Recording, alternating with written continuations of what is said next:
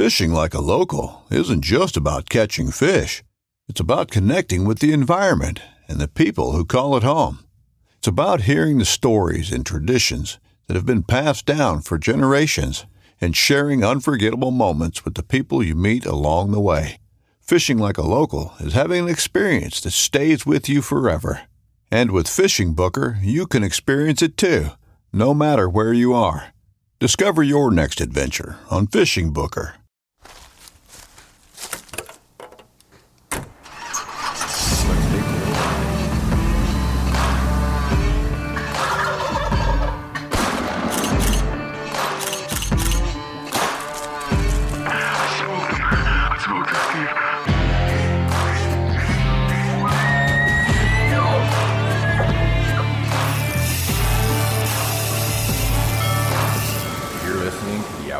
Drive Podcast.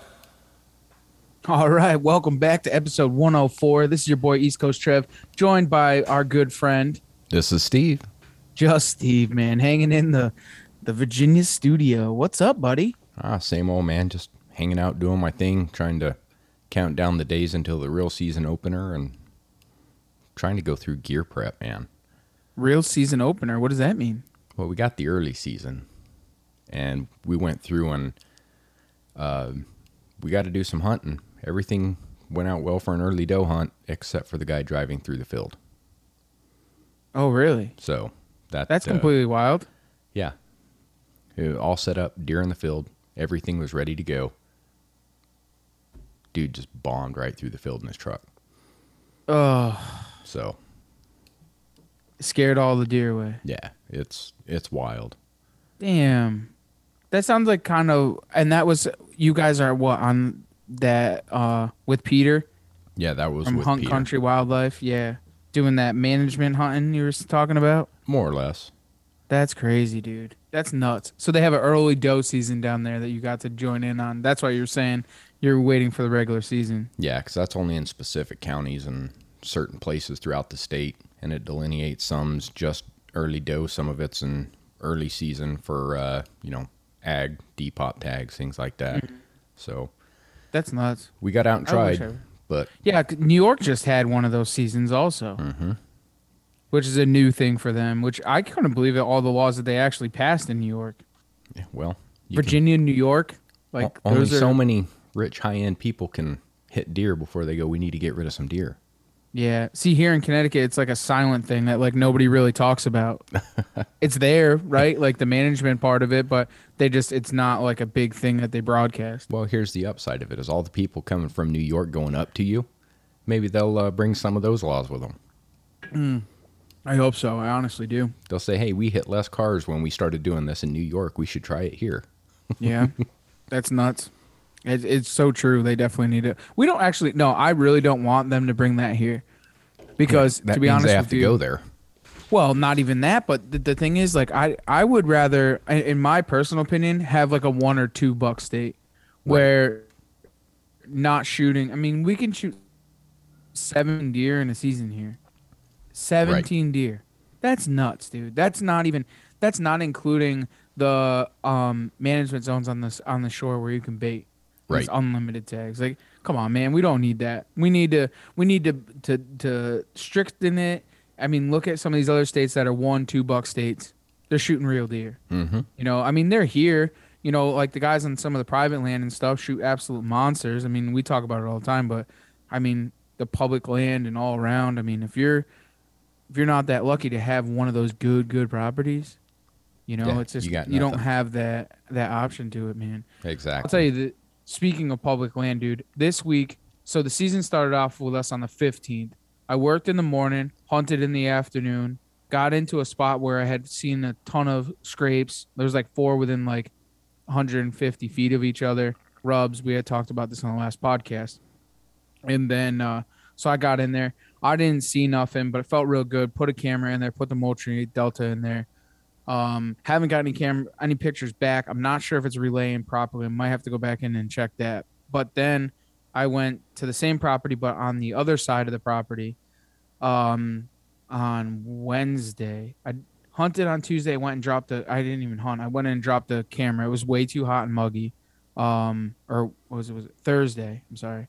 And then Friday, I ended up hunting back at the same property that I hunted on opening day, but on a different side.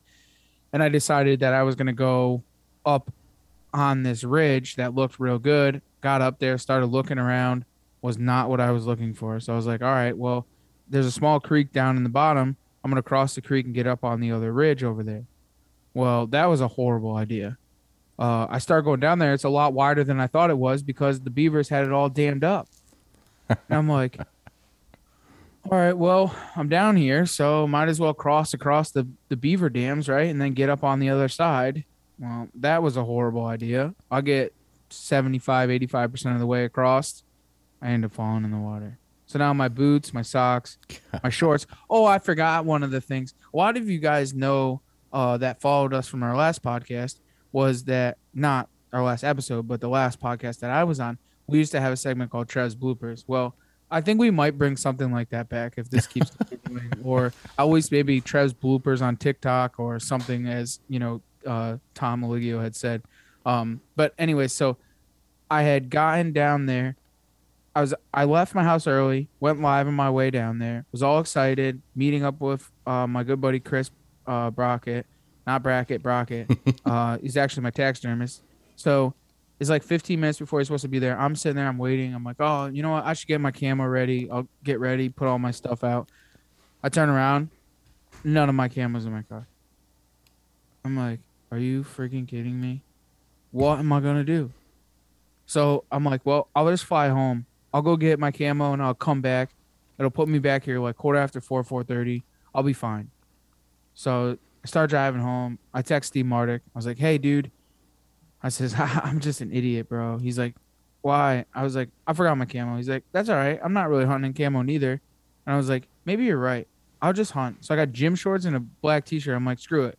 I'm going saddle hunting, whatever. It's hot as hell anyways. I'm going to sweat. It's going to be bad. I'll just hunt in it anyways. So anyway, so then I go up on the ridge. Didn't work. So now I'm in my gym shorts. I'm crying across this creek when this like beaver dam thing. I end up falling in. I'm soaking wet. I'm miserable. I get up on the other side and there was a good amount of sign underneath this white oak tree. But I was like, I don't really want to get up in my saddle because then I'm just soaking wet. I'm miserable. This sucks. So I was like, you know what? I'll just still hunt my way halfway back to the car. And the other thing too was I was real far away from the road. So I'm like, well, I've never walked out of here in the dark. I've never walked through where you know what I'm saying. Yeah, so I've never been through again that on the way out. Well, no, I could actually walk down the other side of the creek and dro- and walk it down the road, but I'm like 1500 yards away from the road. So I'm like, now I have to walk down the side of there along the ridge back to my truck, and I've never walked through this woods before. I'm literally blind and it's going to be dark. So I'm like, I'll just still hunt my way back down towards the road, and then I'll just do an observation sit and just sit somewhere on the ground. So that's what I did, and I'm glad that I did because I found a ton of sign, a ton, and it really put the property in perspective. So early season sucks for me sometimes because I get so like, I get so mad at myself because you like try and find sign, and then you get up. That's one negative, I guess, about the the saddle hunting or or mobile hunting in that. Like you get into an area, you're like, all right, it looks good, and then you're like, well, what tree do I get in now?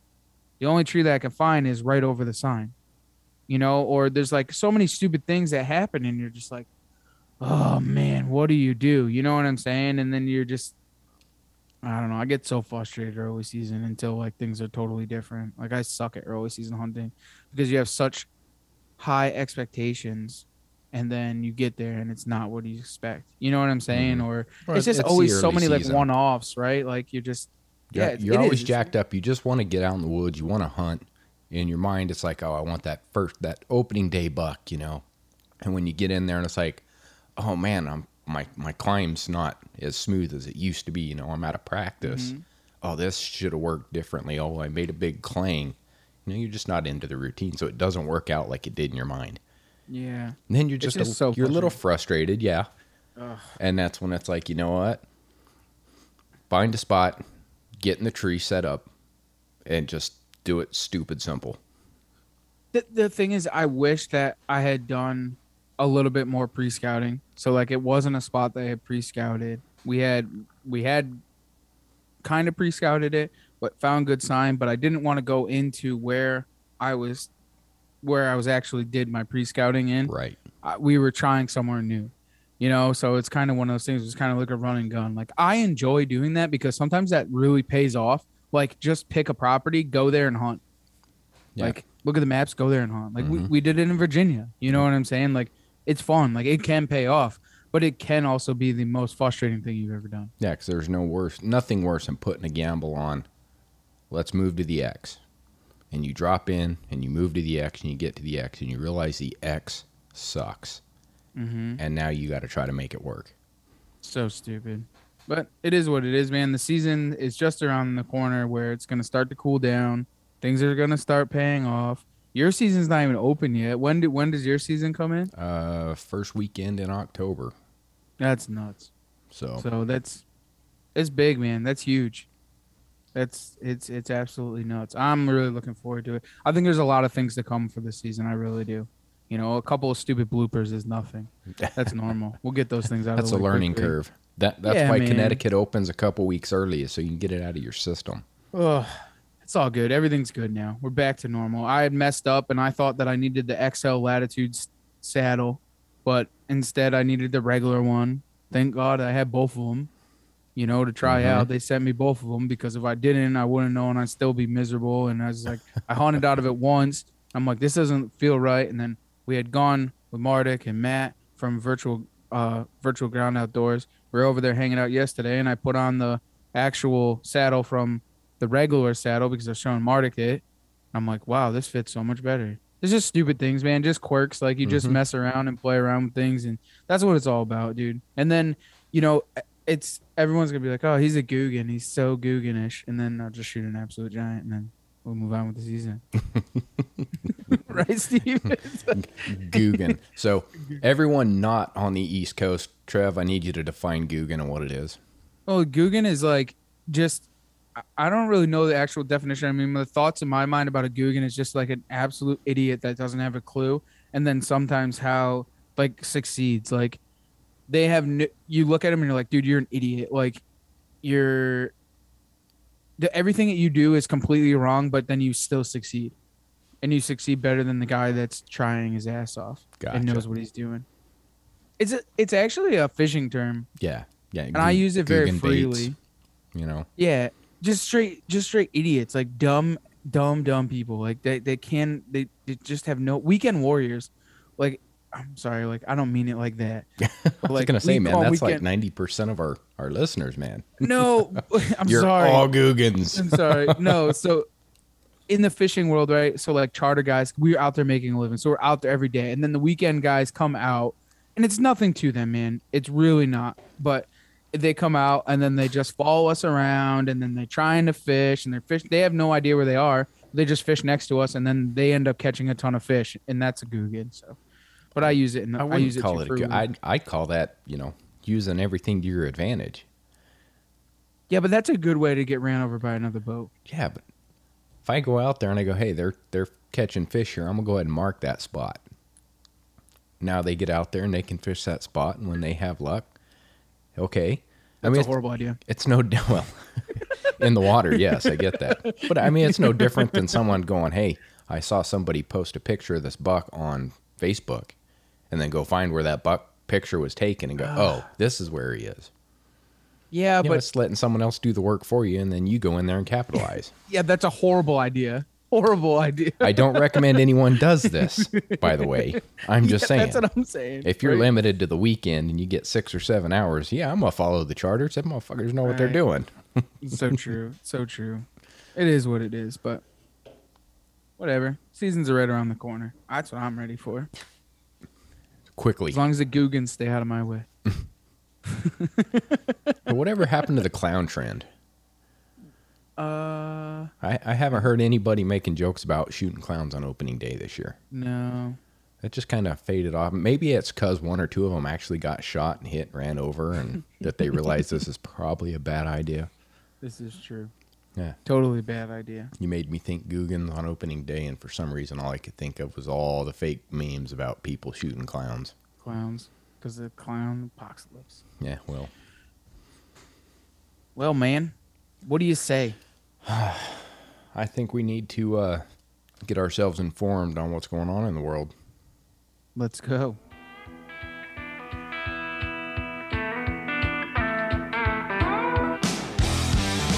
Bringing you the news for the cruise is our good buddy Mike Salter. Take it away, Mike.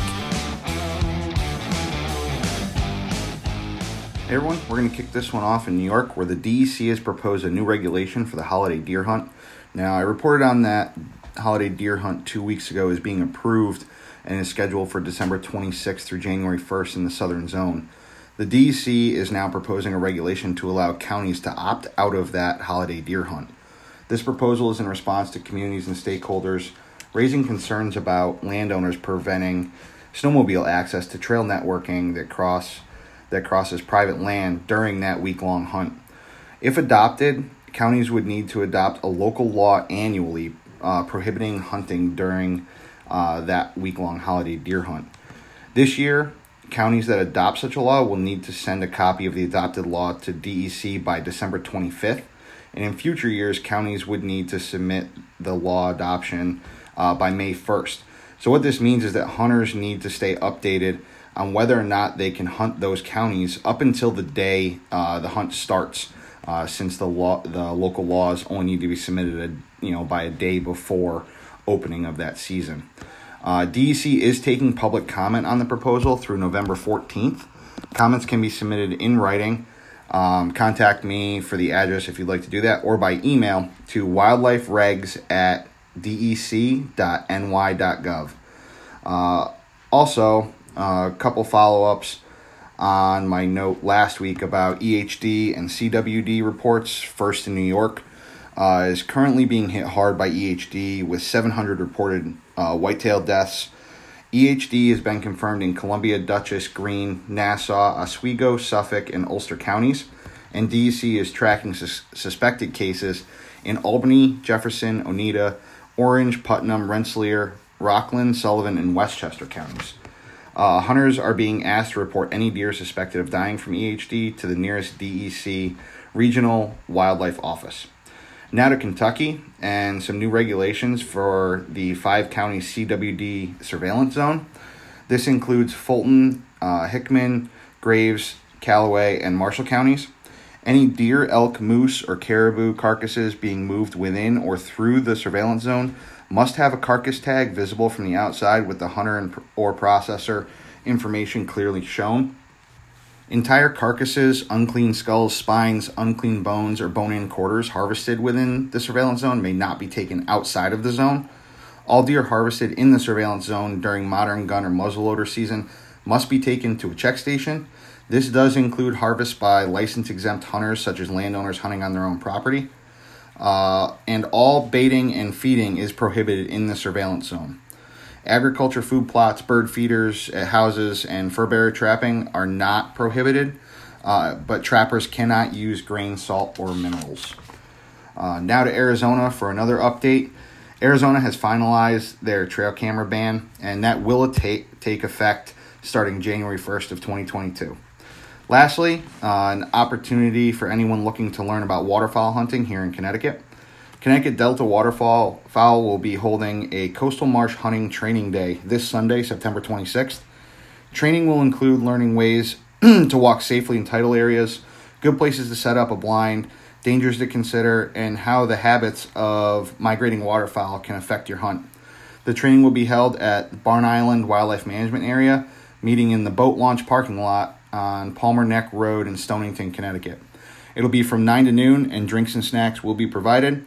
Waders, which are preferred, or muck boots are required. And if you'd like to attend, you will need to RSVP via email to ctdeltawaterfowl at gmail.com. So, a great opportunity for anyone interested in getting into waterfowl hunting. Uh, thank you to a couple people, you know, they've been sending stuff in. Stephen Carpenter gave me a couple of those. So keep that stuff rolling in. Some good stuff heading into some of the seasons here. Uh, it's greatly appreciated. You can reach out to me at Mike Salter on Facebook or bearded underscore bowhunter21 on Instagram. And with that, enjoy the rest of your ride. Good old Mike Salter, man. I did have the chance to hang out with him this weekend, man. What a blessing it totally is. Yeah, I He's was the looking man. at the pictures. He's definitely like the red-haired brother you never had. Yeah, he's a, he's a ginger. Same build, same look, everything. Seeing you guys side by side, It's like Gingers have no souls though. well, we know that. So he's like my twin with no soul. and red Actually, you know something really funny. So we were we were sitting there talking. Uh, it was a bunch of guys. We were at a clam bake at uh, Mike's club. Yeah, who all was and- there? You had a you had a cast of clowns in that one. yeah. So we had Steve Mardick, uh, good old Dan, Mike, and uh, Tom. Um, and it was funny as we're all standing there, we're all talking. They're all smoking cigarettes, and uh, one of the guys goes, "Is that your brother?" I'm like, "Huh?" I'm like, "No, that's not my brother." They're talking about Tom, and uh, I'm like, "No, that's not my brother." Why? He goes, "Is it your son?" I'm like, no, Tom's older than me by two years. And no, it's not. I was like, why? Because we're we have a beard.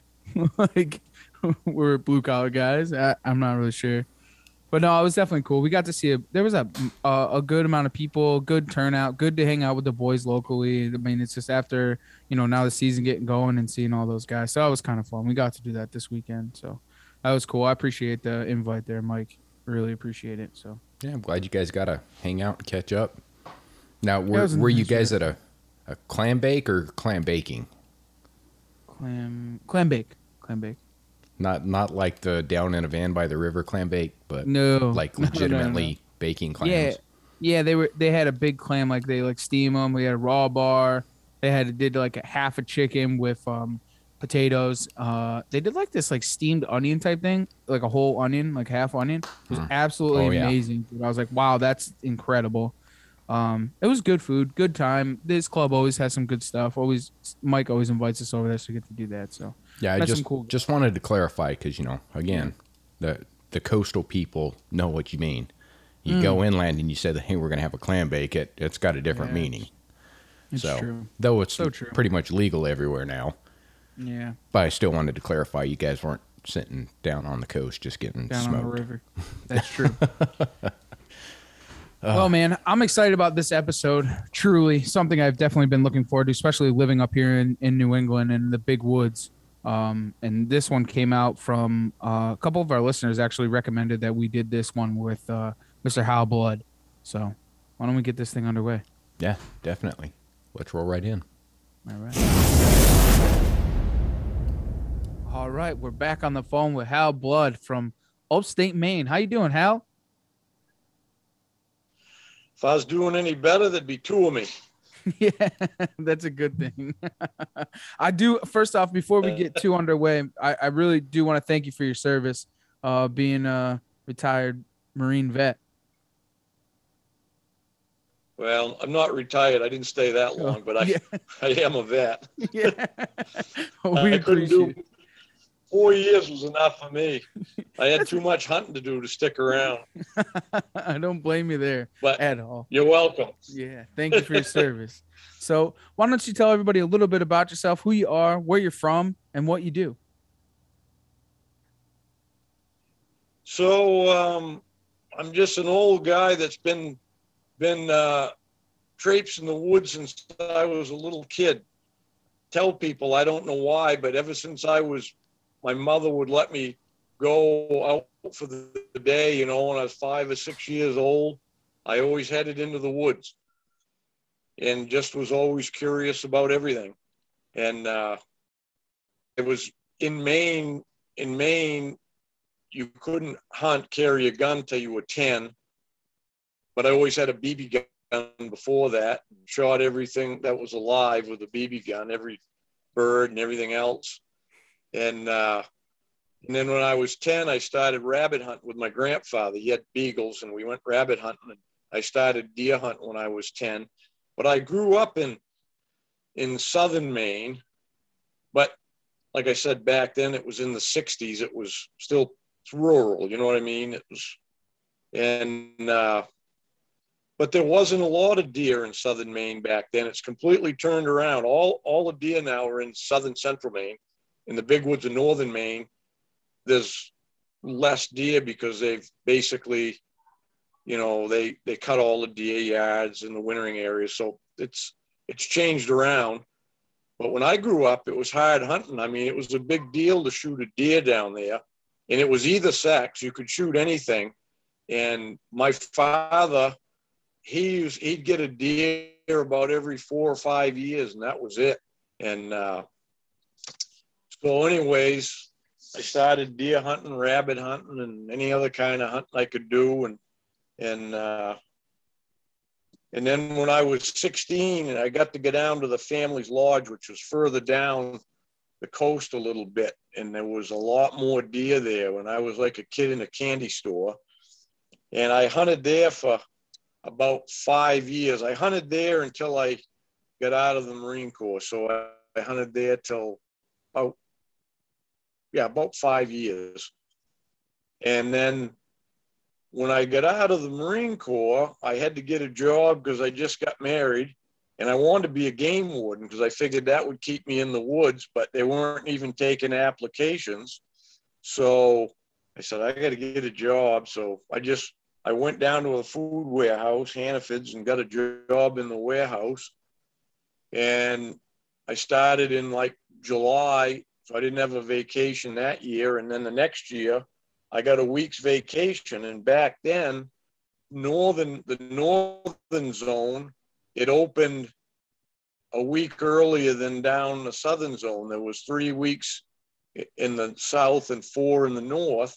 And that's the only vacation pick I could get because I didn't have any seniority. And I'd been fishing up here since I was 16 with the relatives up in Jackman area. And I always saw deer and we saw deer track. So I said, I'm going to go up there and hunt deer. So I talked my father into going, and we had a pop up camper with fiberglass panels. We had a Coleman heater and a Coleman stove and a Coleman lantern.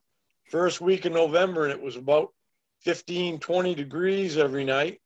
And we liked to froze to death in that thing. You'd fire up the heater in the morning to cook breakfast, and the condensation on them panels would start dripping all over. It was like raining inside. Oh, my father said, I'm not going again until you get some better accommodations. and that's how I got started. And from the first trip I made up here, that first week I spent here, I never could hunt in southern Maine again. All I wanted to do was be up in this woods because it was so big and you never saw a hunter in the woods and was wild country. And even that would have been 1980. I made my first trip here up north for deer. And I never hunted in southern Maine again since. But I, re- I realized real quick that the deer were totally different. And we'd get a little snow and I'd track around, you know, and just, they just went so far. It was just different. But I liked the woods, you know what I mean? I just liked being in the woods. And so I'd, I'd come every year. I only, I ended up coming another year on vacation, and then I quit my job anyways, and and I worked for my father-in-law. I started lobstering with my father-in-law, and I'd still I'd take a week then, and and then I started my own lobster business, and then I couldn't really take a week all the time because I owed a lot of money. So I'd take a few days when the wind was blowing and come up. And uh, I tell people, you know, people look at what I do now, but I didn't start out that way. It took me uh, seven years to kill my first buck tracking.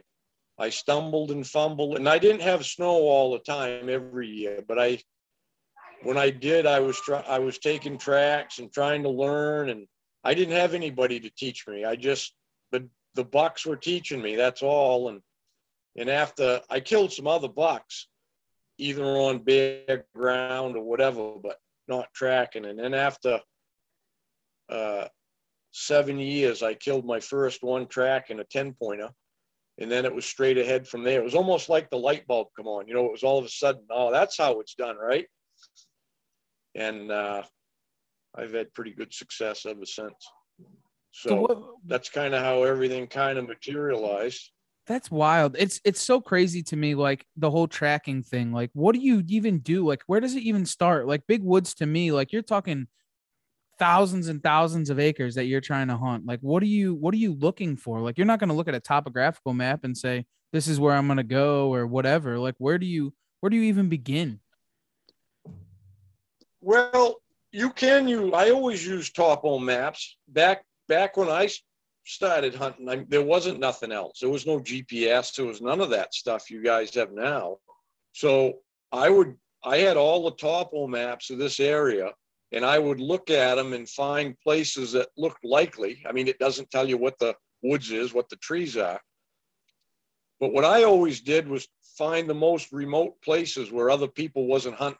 I didn't want to be around anybody. So I'd walk back into them places and and either scout early, you know, before the season and and then but most of my scouting to tell you the truth and still is is during the deer season because I'm always finding the next good place. Some buck I'm tracking is going to take me to the next good place. And that's most of my scouting's done. I don't, if I do any scouting at all before the season, I might say, I'm going to go check this out. Or maybe it's a place I hunted 15, 20 years ago. I'm going to go in and check it out again.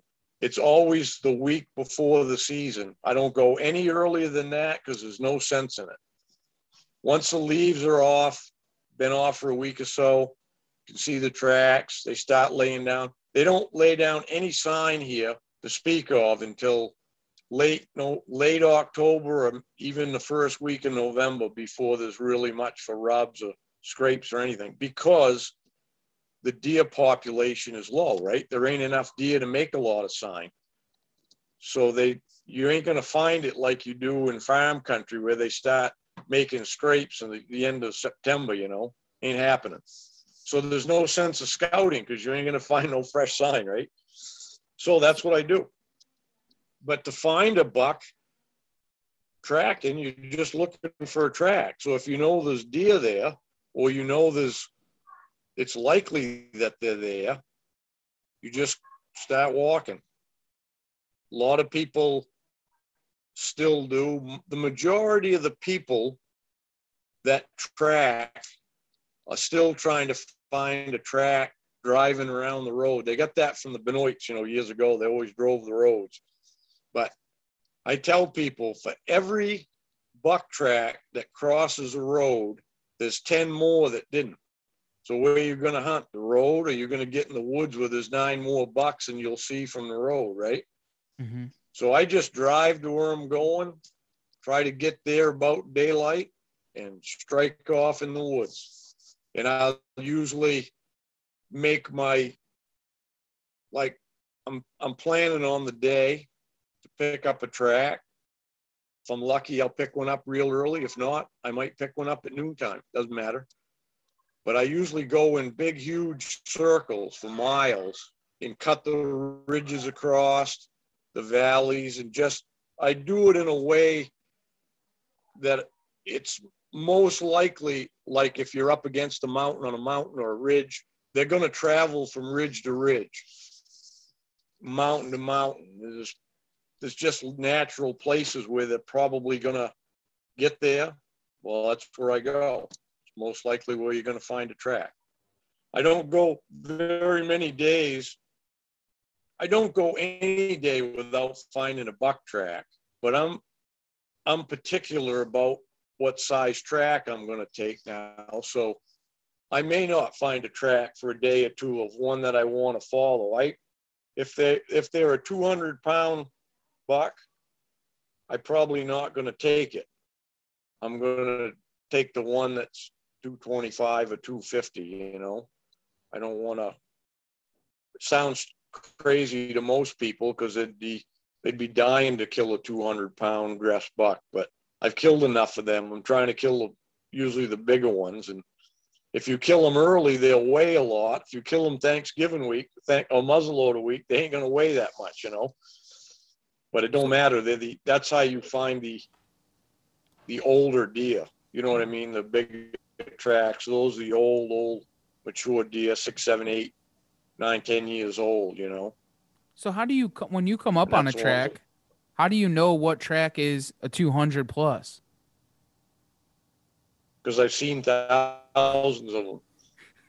so so pretty much so you pretty much have to follow the track to see what you got going like a newer person right so they would have to come on a buck track follow that track and then determine that it's 200 or whatever. Yeah. You can't really tell unless seeing. I tell people if you're a new tracker, you take any track you can find and see if you can see that deer because that's the only way you're going to get any practice. Might be a doe. So what? Now you know what a doe looks like, you know how it walks, and you'll get that experience. It might be a spike horn buck. If you can kill a spike horn or yearling crotch horn buck tracking, you've accomplished way more than sitting in a stand in a bean field and shooting a 180 inch buck. I'm telling you, it's it's more of an accomplishment. I tell people that everybody's into the trophy hunting, but that's a trophy. A spike horn, a yearling buck being tracked by a new tracker is a trophy.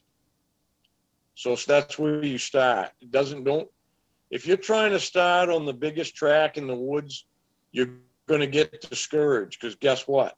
They're the smartest ones. They've been chased by coyotes and everything else, and maybe other hunters for a lot of years, and you, you're going to be pretty lucky to kill one of them if you're new at it, you know. So my my guideline to tell people is if you got a track that's I call them three by three. If you got a track that's the toe print's three inches long and two and a half to three inches wide, that's what I call a 200 pounder. And I call it an either or. Might be one mine, 190, might be 210, because you can't tell exactly how much they weigh by the track. And again, they lose a lot of weight during the season, so it depends what time of year it is. Because them bucks that are either or they they might weigh 200 the first week of the season. By thanksgiving they're going to weigh 175 same deal. See what i mean? So it's the same it's the same buck the same trophy. He's got the same rack but he they ain't going to weigh as much later on you know? Absolutely. Three by three track is a good guideline. If they're that big you're probably on something that's going to dress 200 or better. But all the bucks up here in the north don't some of them will never weigh 200 pounds dressed. Kill i've had clients kill a lot of bucks good mature bucks with good racks. They weigh 165 175 because they're real short deer they ain't any longer than a doe that's just their body structure like people you know there's tall lanky ones short, squat ones, short, thin ones. Are, they're different sizes too. So, but you just have to kind of make your educated guess and go. And uh, that's it. You So ain't going to be looking for horns too much before you shoot. So when you get on that you might have track, two seconds to shoot. That's true. That's true. So when you get on that track, like how fast are you moving? Like what do you how are you like when you're going through the woods, you're not running through the woods, like you're just slowly watching to see how those tracks space out, how they come together, what those deer are doing. Like wh- how do you go about that? Yeah, um, no, I don't run. I never run. The only time I ever run is if I hear one go and I know there's a, you know, like a bluff and I can run out to the edge, but I don't run in the woods. But I, I got a pretty good stride and I walk as fast as I can, you know, my, my good stride. I don't waste no time until I catch up to them. And again, it's very rare that you'll pick up a track that's just made. You know what I mean? It's usually when you pick up a track in the morning, it's frozen solid. It was made sometime during the night, and you got to catch up to that buck. He might be a mile away, and he might be seven or eight miles away, but you don't know until you get going and read the track. And if you don't go as quickly as you can, you may never catch up to them that day. So you never you're never in the game, you know. A lot of guys get on a track and they I call it Elmer Fudding. You know, they they they're looking around every tree and they're poking along real slow. They're never going to catch up to that deer. So I move until till I catch up, or I think I'm I think he's laying down. Usually they feed before they lay down, especially early in the season. And then that's my indication they're laying down. That's when I slow down and try to catch them laying in their bed. If I do, I do. If I don't, I don't. I don't care if I they jump. If I if I get if I get them when they jump up and run, I don't care. I can usually still get a whack. If I don't, now I got a fresh track to go on, just as good. I've killed most of the bucks probably in the second chance, anyways. Second time I catch up to them when I usually get them. If I don't get them right off, you know, after that they know you're after them. So when I when I jump them, I don't get them that first time I catch up. I uh, I wait a half an hour and I eat a sandwich because they're going to go off and watch it backtrack to see if anything's coming. Usually it's a coyote. A coyote will keep will chase them as soon as they go. So if they wait for 15, 20 minutes and nothing comes along, they just mosey on about their business again, right? Mm-hmm. And then that's when they're not as wary, you know. Then if they're on their feet, it's a lot easier than killing them when they're on their feet than they are laying in the bed behind a fir tree peeking around, you know. That's all it is. Simple That's, as that. And and you don't but you so a lot of people talk about how big bucks will actually circle around and come back up their track. Like how do you how do you go about doing like or that doesn't happen or anything can happen, but too many people think all bucks do the same thing and they don't. I've had guys tell me that bucks always travel in a clockwise manner. Then I've had guys tell me they always travel counterclockwise, and I'm like, where do you come up with that stuff? yeah, I want to see how they come they up go with that. where they go. No, I mean ridiculous stuff. But the other the same thing. They people think they circle back around to see what you are. They very rarely do that. Very, very rarely. The most usually what they'll do is if you if you've been on them all day, if you get one going in the morning, you might come full circle by the end of the day. And he's made a loop for probably 10 or 15 miles and you end up back where you started from, which is great because then you ain't too far from the truck. But they will do that. They'll make a great mm-hmm. big huge circle for the day. You might have jumped them five or six times and they finally end up back where they wanted to be, you know. Mm-hmm. But they just go where they want to go. I there's no rhyme to reason to it. That's so crazy. along the way we have to just try to f- figure out what they're doing and then react to it. And the, the real thing is is that's why I love tracking because a couple reasons. It's fun, it's challenging, but you always learn in the woods and where the deer, where the bucks travel. Because all the, not all the bucks, but most of the bucks in any piece of woods, there's certain places they travel through where they cross paths. And you're going to learn all those when you follow a buck, right? Mm-hmm. So, and the other thing is what we, I got to say, and there's, there's track, there's track followers and there's trackers. The track followers don't know what they're doing really. And it's okay because if you learn and you're just really a track follower in the beginning. But to be a tracker, you have to be able to complete the task. Not every time, because nobody does. But you have to be able to get to where you you know what's going on most of the time. You know them bucks ain't easy to kill, but if you keep doing the right thing and repeat it day after day after day, the law of average is going to catch up to you. He's going to make a mistake. You catch him in the right place. Believe me, usually you're, you're two minutes late, five minutes early. The timing is off. But what you do and what you have to learn to be a tracker is the, that you have to learn to, to what that buck's life is because it's written in the snow for you. Everything a buck does is written right down in the snow it's like reading a book. You see how he's walking, how fast he's walking. You, you see where he's going. You see he fed. You see he rubbed. You see he made a scrape. You see he checked those. It's all written in the snow. And then all you got to do is is react to it. And figure out how you're going to hunt that buck because he's doing that, right? And where he might, where you might catch him, where he might slow down, where he might lay down. All of those things written right in the snow.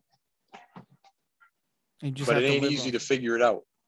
Yeah, that's like uh, so. I watched the the video that you did this year for uh, Brutus, the buck that you killed this year, and like you were on that deer for Well, two, that was was two years ago. two years. Okay, I didn't get the one I shot last year filmed. That one I call Master Gun. And uh, I didn't have a cameraman with me because we didn't have snow. I shot that one on bare ground. I walked up. It was just one of them things. I was hunting a ridge because I was, I'd run into a bunch of chasing the week before when we had a little snow and I wanted to hunt that ridge again. There was a bunch of does on it, peak of the rut. So I went down one ridge. I was going to cross to get to the other ridge, and I ran smack into this buck making a rub. I didn't know he was until he bolted like right in a thick slash and in a in a cut. Probably was 20 yards from him when he whirled. I see a rack, look big, disappeared, and I see white flicking down through the woods, and I I gave him one. I, I said to myself, if I hit that buck, that was some lucky friggin' shooting right there. Good shooting. I walked over there and he's laying there, knocked him flat, hit him back of the neck. so uh, anyway, so Brutus was two years ago. Yep. And uh, so anyway, what was you gonna say about it? You watched Oh, it. oh Was it any yeah, good? I watched it. You you uh you you said you were on him for two days. Yeah, which is rare. I usually don't ever do that because it was muzzleloader season and they're tired. I knew this buck was tired. All he wanted to do was lay down. Mm-hmm. And I had three days in the season. I said, I'll get him if I keep after him. And I did the, the morning. I think I shot him at 11 o'clock the second day. I didn't Yeah. get on him until 10:30 the first day. Tracked him till dark. Got on him the next morning and shot him at 11 the next day. I thought that the best part of that whole entire thing is that you do you always start a fire after you kill a deer? No, not always, but that was kind of like it was cold. It was about 10 degrees. It was 11 o'clock. I didn't have to worry about getting them out. We weren't that far out. You you see, I got I had my snowmobile in the truck because I said at least we can get them out.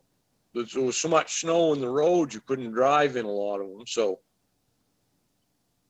I wanted to relax a little bit. But I I quite often might have a fire in the woods, but not always after I shoot a buck. Sometimes you're trying, you're thinking, geez, I got to get this thing out of here, you know?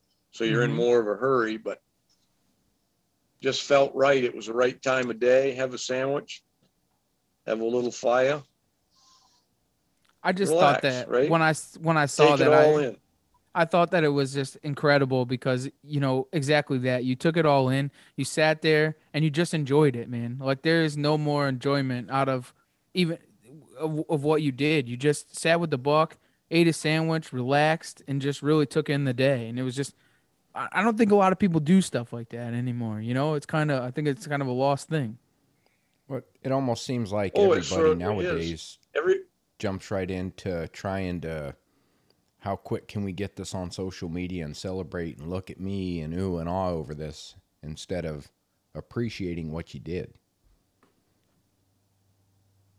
yeah like i said i'm old school i didn't that's the way i grew up doing that stuff you know and yeah i think oh a lot of it's tv and you know and and video and stuff and i mean some of it's good but everybody's too much in a competition now and it's i tell people people have asked me ain't you afraid of teaching everybody how to track they think they'll kill all the deer. And I go, no, because they're not going to do it anyway. About 5% of them will do it, you know, Exactly. will even try it.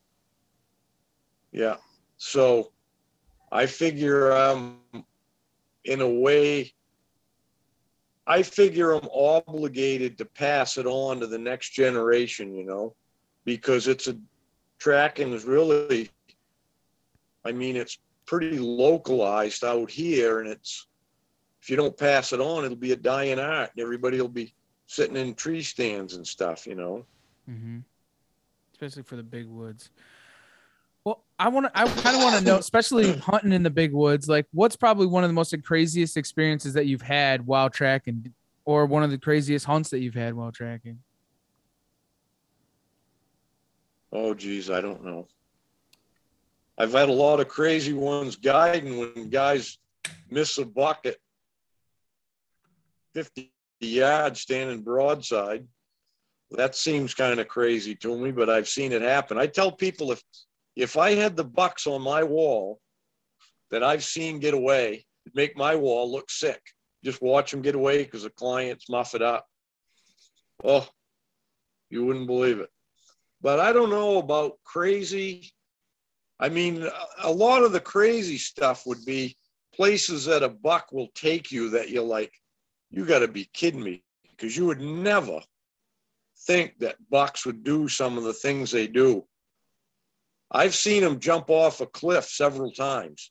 I mean, I don't mean slide down. I mean, get to a cliff and they want to get down over it and it's all fir trees, you know, growing straight up the side and just jump. And all you see is where they cleared the snow off the trees going down, slide to a stop at the bottom, get up, keep walking. Can't even get there. I got to go around and get down off of the cliff to get back on the track. Jeez. Because they get there and their destination is straight ahead and they ain't going to take the time to go around. Boop, right off the cliff, 20, 30 feet down. Seen it quite a few times. That's crazy stuff they do. Yeah. The other things they do is things like uh, because they used to hear the coyote every every deer in the big wood is not they don't know what hunters really are because there's so much woods is i mean places maybe that get hunted more the some of the bucks have been tracked before but a lot of them have never been tracked by a hunter but they've been chased and followed by coyotes a lot you know so everything they do their escape mechanism is from escaping from coyotes year round, right? And the first thing they do is go to water. Water is their escape mechanism because they can't smell them if they get it swim across the pond, lake, walk down a stream. So I had a buck once. This was really crazy. I jumped him out of a thicket. I had no, I didn't even see him. He laid right in a tight thicket there and he ran down off a mountain and he got to this pretty good sized stream, probably 30 yards across, fast running, not real deep. I could get across. And he went down that stream to- total. He got out a couple times, but he went down that stream probably a mile right in the water, walked right down the stream he was a big one too, but he, he did it because he knew something was after him and that's how he could get away. I've had a lot of them get in stream. Some of them might go 50 yards or 100 yards, walk up a trickle and things like that. But that one, he he'd get out of the stream. First time he did, he was right there. I, I see where he, I said he there was a cross in there, and I and I knew about it. And I said he, I bet he'd get out right there sure enough, I went across and he was, I just, bad timing. He was right there when I come up out of the stream. He took off again. He ran down through the alders and jumped right back in the stream again. Went for another half a mile. Yeah. And it's that's a tough one to get back on though. Because they're using the stream and all that. Well, you got to search. Getting... Yeah, you yeah, you just got to keep looking for the tracks on both sides, you know, because you don't know usually when they get in a stream, they're going to cross it. So they're going to get out on the other side. So usually I walk the other side first. If it's a big stream, usually it's most likely it's a small trickle type stream where you can it's not over your boots. You can walk down it. And then I usually walk right down the stream and look both sides. And then I can see if any water is dripped on a rock or a log or something, you know, when they cross. Then I know he's still going down the stream and just wait for them to get out, get on it again. That's where most people are done. See this, it's all part about being a track or a track follower. People give up on a track too easy. It crosses a stream, it gets to a road and they don't want to go across the road. I mean, it's there's all kinds of reasons, but the tracks get tangled in, they get chasing does, and it's all a mess of tracks. Most people quit on it. But you don't need to. There's ways to figure it out, you know. Is it tough with clients, like doing it, tracking with clients because of that reason? Like they just kind of want to give up at some point, and and you just like you got to keep no, going. when they're with me, they don't. No, no, they don't. They don't have that. Con- they don't. They're just relying on me. If they're with me, they don't. They're going to go where I go. And they ask the questions and why, which is fine. They want to learn, but, but the thing that with clients is, I've always tell, told them to be in shape like you're going to go on a sheep hunt. Because we got mountains here, and if it's not mountains, the ridges are steep. And if you can't get up over a ridge without stopping six times to huff and puff, you ain't never going to catch up to that buck, right? Because you can't, you can't run as fast as a buck can walk. You're always losing ground on a buck unless he stops to do something. People don't realize that. You can't. There's no. That's so moving. no matter what. They just don't get it. That's Yeah, that's, that's it. nuts. It's it's it's just so it's mind blowing to me because I know what the big woods is up there, and a lot of people don't understand it, and they wonder why like we're crazy because we have the mountains or we have this, and like Stevens in Virginia, and it's kind of the same exact thing. Like it makes hunting so much harder of having so much woods. It The snow is the level is levels the playing field. Because you know, one thing about getting on a buck track, it's a sure bet there's a buck at the other end of it. Pretty much guaranteed, right? Mhm. That's it. That's all I need. If I keep following that track, I'm coming to a buck eventually. So that's why I do it. It's easier than wandering around in the nuts. big woods with a So deer many- about four per square mile and try to find one. So how many deer do you think that you've shot tracking? Ugh. I don't know. Myself, most of them are in that book I wrote that's about my stories 25 stories on the track. But I've shot other ones that weren't in there before. I had a starting point on that and went from there. But with clients, you know, a lot more. So I don't know. Probably I wrote that book a few years ago. Probably I don't know, 30, 35 myself and probably another 40 or 50 with clients tracking, you know. Wow. That's nuts. That that's impressive in itself because big wood bucks, you know, you hear the old timers that live up there. They may have two or three under their belt, no brag about it. So to put that number to what you're doing, it's that's pretty serious. That's substantial. Well, I got a law. I am one of them old fellas. I'm 64. Yeah, you're. I know I don't look it right. I'll, No, I'll not, not a day it. over 25. No. You were. What's the word I want Um, to look for here? You were the uh, the abnormality that went a little harder, took the tougher route, and got the better results.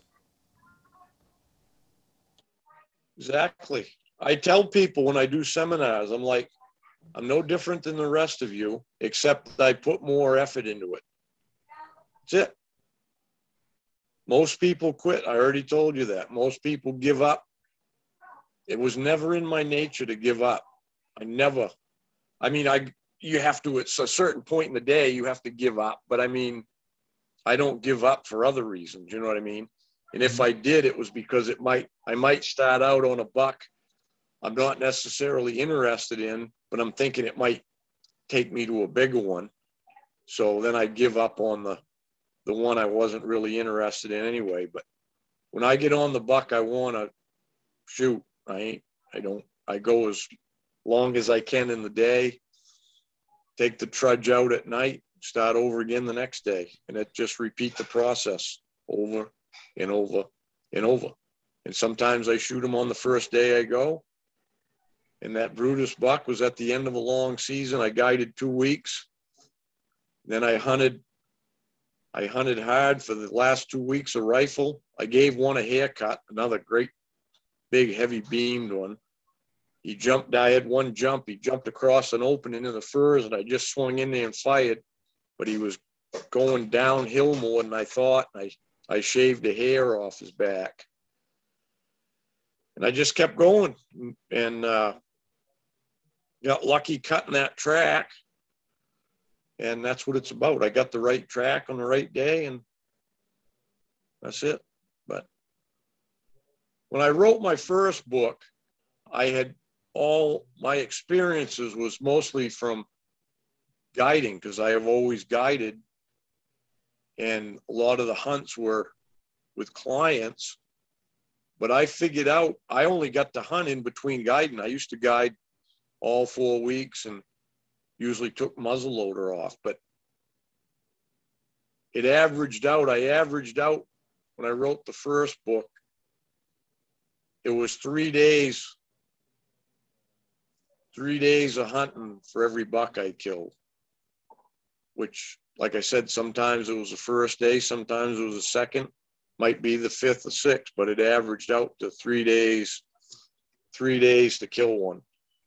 So and ain't bragging about it. It's just anybody can do that if they learn it. You know, there's a lot of other guys like me up here. They just nobody knows about them. You know, I got mm-hmm. a lot of good friends and a lot of the guys on my big woods teams that do the same thing. You know, so I know it's for people that have never done it. It's hard to comprehend it, but it's like anything else. If you get good at it, then it's I don't I never say it's easy, but it's easier, right? When you mm-hmm. know what to do all the time, it, it's easier. Now you just you referenced to your big your Big's Woods team. What exactly is the Big Woods team? Well, it's a team of guys we've put together that are like-minded. They hunt the big woods, they track, and they're successful at it because when I first started, the way I got started was that the hunters at my lodge kept egging me on to write a book. So I did. And then after I wrote the book, it was a pretty big success because we sold 10,000 copies in six months. And um, my business partner now, Chris, him and his buddy were my first two deer hunting clients. 19, I think they came in 1990.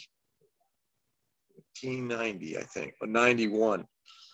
And Chris said, Hey, let's, uh, what do you think about starting a, I'll get a camera and I'll film you and kind of make, try to make a business out of it. And I said, Yeah, that sounds fine to me. And so I had to clear it with my client. Someone wanted was okay with being filmed, some weren't, which was fine. That's kind of how we started with that. When I started getting invited to do seminars at the trade shows, I knew people weren't relating to me because, again, I was younger then. I was in my, oh, my 40s. And people would look at me. I'm six foot three, weigh 195 pounds. And they say, that lanky son of a bitch can probably run them mountains, but I can't do it. And I knew it. I could see the look on their face and guys sitting there you know, because everybody's different shapes and sizes. And uh, I said to Chris, I said, these guys, I know they could do it if they wanted to, but I think they just didn't think they could. I could, I could tell. So they started. Initially, my team was the guides that I'd hired for deer hunting because I hired them because they were good deer hunters and in the woods, right? So that's and still and still a lot of them do guide for me again. I mean, I don't for deer I have more guides now. I have my team members that guide and uh but I have other team members that don't guide. But they're good deer hunters. And I have guys now I wanted, like I told you, I wanted this to carry on generational. So I've got guys my age. I got a few team members. Actually, there's two that are older than me. There's Mike Stevens is, I think he's 60, 67 or 66, 67. He's a couple years older than me. Then I got another guy that's 70 or 71 or something, maybe right around there. Still spry as anything, gets around the woods and and then I've got some guys in the fit in their 50s, some guys in their 40s, some guys in their 30s, and a couple guys in their 20s. All different shapes and sizes, walks of life, but they all hunt in the big woods and they're all good at it. So somebody out there can relate to somebody on the team. So now I don't have to answer all the questions because now some of the, once they're exposed, some of the guys out there relate to somebody better than they do me for one reason or the other. And that's the way it works. See, they can relate to somebody on the team. And I don't call my team a pro staff because that's not what they are. They're on my team and they do things on the team like write articles too, uh, film some of them, some of them edit, some of them do social media, a couple of them do the podcast with me. So, you know, it's a team, team effort, right? To try to teach people this stuff. Incredible. That's awesome that you put together a team. I mean, it's kind of like I just like to hear about it because, like you said, it is a dying breed. It's not something that really is is done, and it's only done in such a small niche area. You can't just track deer in the snow anywhere. You know, you're not going Right. to do it in the Midwest, and you're not going to do it down here in Connecticut. I mean, you could. I guess you could do it here. We do it a little bit on some public land, but a lot of times they'll run off of it or what whatever. But there's very small areas to do it, so it's kind of cool to see that that you're trying to keep the the sport alive. Yeah. Yeah, I got to pass it on. That's right. So we've got a pretty good following. I mean, I'm, I guess the biggest indicator now is the because the, the Facebook numbers don't mean crap anymore. Because if you don't, if you don't buy, you know, pay for your all the stuff they want you to pay for, you don't get no reach. You know what I mean? They control mm-hmm. you. Right. So we don't go by that, but a pretty good number. I, I still think we got 20 something thousand followers on Facebook, and I don't know if it's good or bad, but we have, I think Chris told me it's like over 12,000 downloads on our podcast now. Wow. So that's pretty good indication. That's a pretty good following Absolutely. and then some people from all over the world. I've had, I've had guys ask me questions. I had a guy email me from Sweden about moose hunting because he heard the podcast and he heard we moose hunt. I've got a guy that booked a deer hunt from Australia because he hunts. He hunts some kind of deer that's there, and they believe you know they have snow in Australia. Oh yeah. They got snow in Australia in the mountains. Yep. Yeah, and it's in the summer when we have summer, Yeah, it's their winter. and they hunt these deer that are sambar deer. They imported them from India years ago, and they're a dark colored deer with horns, kind of like a Sitka deer, but bigger. You know, like a like the Sitka deer they have in Maryland, that type of Mhm. horn, like kind of elky type horns. Yep. Yeah. So he wanted to come here and learn how to track so he can track his sambar deer out there.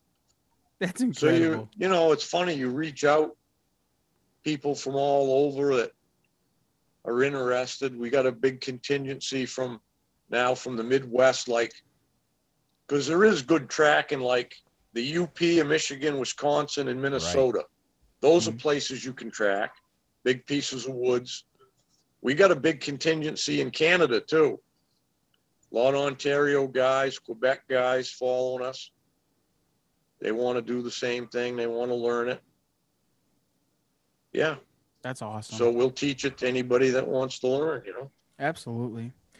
Well, Hal, I do have one last question for you, man, and that's it's something we ask everybody and something that comes right from the heart, and that is what drives you outdoors, Hal? What drives me? Mm-hmm. I mean, drives me outdoors. Yeah, other than your car. You know, it's what's that? I said other than your car. Other than my car, yeah. Yeah. It, uh, like I said, since I was a little kid, I was just always wanting to be in the woods. And I don't know why. I cannot explain why.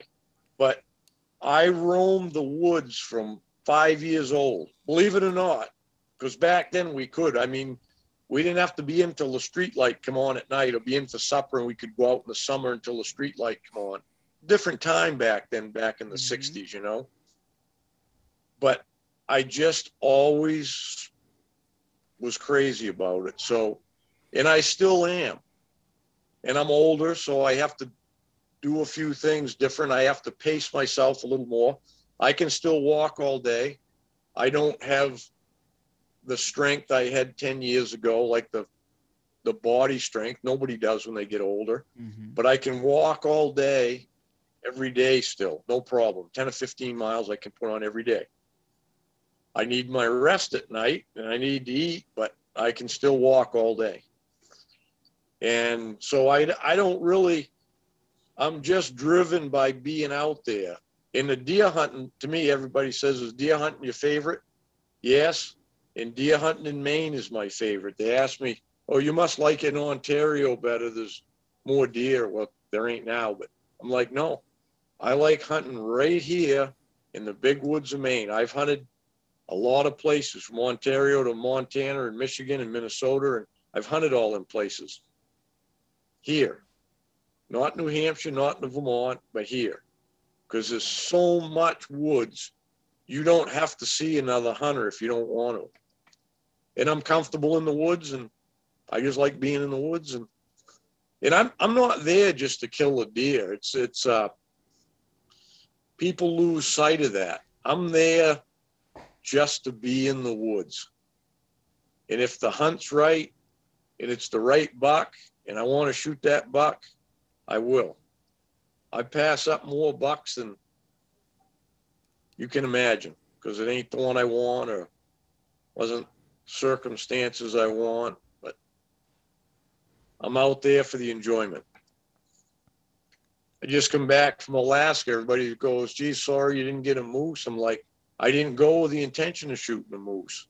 I went the intention of having a good time with my buddy, a camera, one of my cameramen. His dream was to shoot a moose for 20, the last 20 years. He wanted to film me. I said, no, Jason, you're gonna, you're gonna be up the bat first. I said, I've seen a couple of hundred moose die. I don't see to see another one die. Right. So you're going to hunt first. And if you get one and there's a chance for me to shoot one, it would have to be a pretty special one. But I didn't go with the intention of shooting a moose. I went with the intention of seeing Alaska again. I've been Dall sheep hunting there a couple times and it's great country. And I just wanted to be out there in the woods for 10, 12 days and enjoy it, right? Absolutely. So I don't know if I can explain it any more beyond that than I just want to be in the woods. There is nothing wrong with me. that. And I, I think you said it pretty well, and it's a Yeah. certainly a very respectable reason. And uh, ultimately, if you don't want to be there, you shouldn't be there. So I think that's something we can all get behind. Yeah. Well, before we let you go, can you tell everybody uh, where they can find you, how they can watch your stuff, how to get a hold of you if they're interested? Well, if you Google my name, I'll come up the first thing anyway. But it's Big Woods Bucks is our website, Facebook page, YouTube, not YouTube, yeah, YouTube channel is Big Woods Bucks. And the podcast is a Big Woods Bucks podcast. So it's pretty easy getting it through Big Woods Bucks. Go to the website. If anybody's interested in learning my my first book and my second book is combined into a and I colorized it now. We've redone it. So volume one and two is in one book, all full color. And that's the book to read if you want to learn how to hunt the big woods. It's not just about tracking. There's chapters on stand placement, still hunting, tracking, navigating. It's everything you need to know. I call it a system. I really developed a system. I didn't know it until I had several people come to me that didn't even know each other, came to me from different angles and said, "You know, you know what you do." He says, "You have a system the way you hunt." Different people told me that, and I never thought of it that way, but they were right because the things I do, I just do them and repeat them. And it's repeatable and anybody can do it. If you follow the system, I lay it out in that when I read when I revise the book, the first chapter is about the system and the steps in the system. And then it starts out the first is navigation because if you can't navigate with a map and a compass, you ain't going to even do it in the first place. So that's even, you know, it's like the first step is if you if you ain't willing to learn how to use a map and compass and get comfortable in the woods, you ain't gonna hunt in the big woods. You just ain't gonna do it. You're gonna get in there a quarter of a mile and you're gonna look around, you're gonna say, I guess I'll get out of here. You go back out to the road. Easy enough. Well, guys, that brings us to the It's easy. the Yeah. close of another great episode. And uh, Hal, we want to thank you for jumping on and giving us your time. It's really good information. My pleasure. And everybody out there that's facing the big wood scenario, I highly recommend you jump in and follow along. Get this information. It could change your game. And it's very applicable in a lot of different places in a way that a lot of us haven't ever considered. So take the time, educate yourself a little more, and who knows, you may find a new avenue that you can take. And it may just go through and get you set up for that buck of a lifetime. So we just want to make sure that you guys have a good hunt this season. Everything goes well. And thank you again, Hal. Yeah, you're welcome. Good luck on the trail, everyone.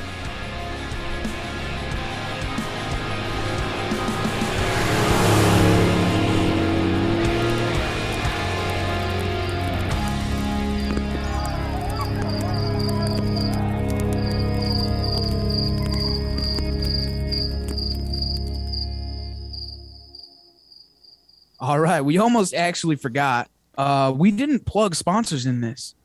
So what we'll do is we'll run through the list real quick, guys. If you guys haven't already, get on over to Nor'easter Game Calls, nor'eastergamecalls.com. Get yourself your custom evolution series or your outdoor series. Grunt Tube. Deer season is on its way. It's right around the corner. Also, New Era Archery, the official broadhead of the Outdoor Drive podcast. That is the Zeus broadhead. That's what me and Steven are both shooting. Go and get on neweraarchery.com and get yourself your own. I am tongue twisted like a mofo. Gator Outdoors, GatorOutdoors.com, outfitting the working class and be the reason. Dot dot dot dot. Yeah. Out on the limb, out on the limb, MFG.com. Get yourself a podium, uh, uh, Ridge Runner, Ridge Runner XL, uh, camera arm, you name it. The Hush tree stand, the best in the line. Out on the limb, MFG.com. Also, Latitude Outdoors. They are the home of the Method 2 saddle. If you haven't been in a two part panel saddle, you're missing out on life. Get over to Latitude Outdoors and order yours today. All right, now you guys can go home.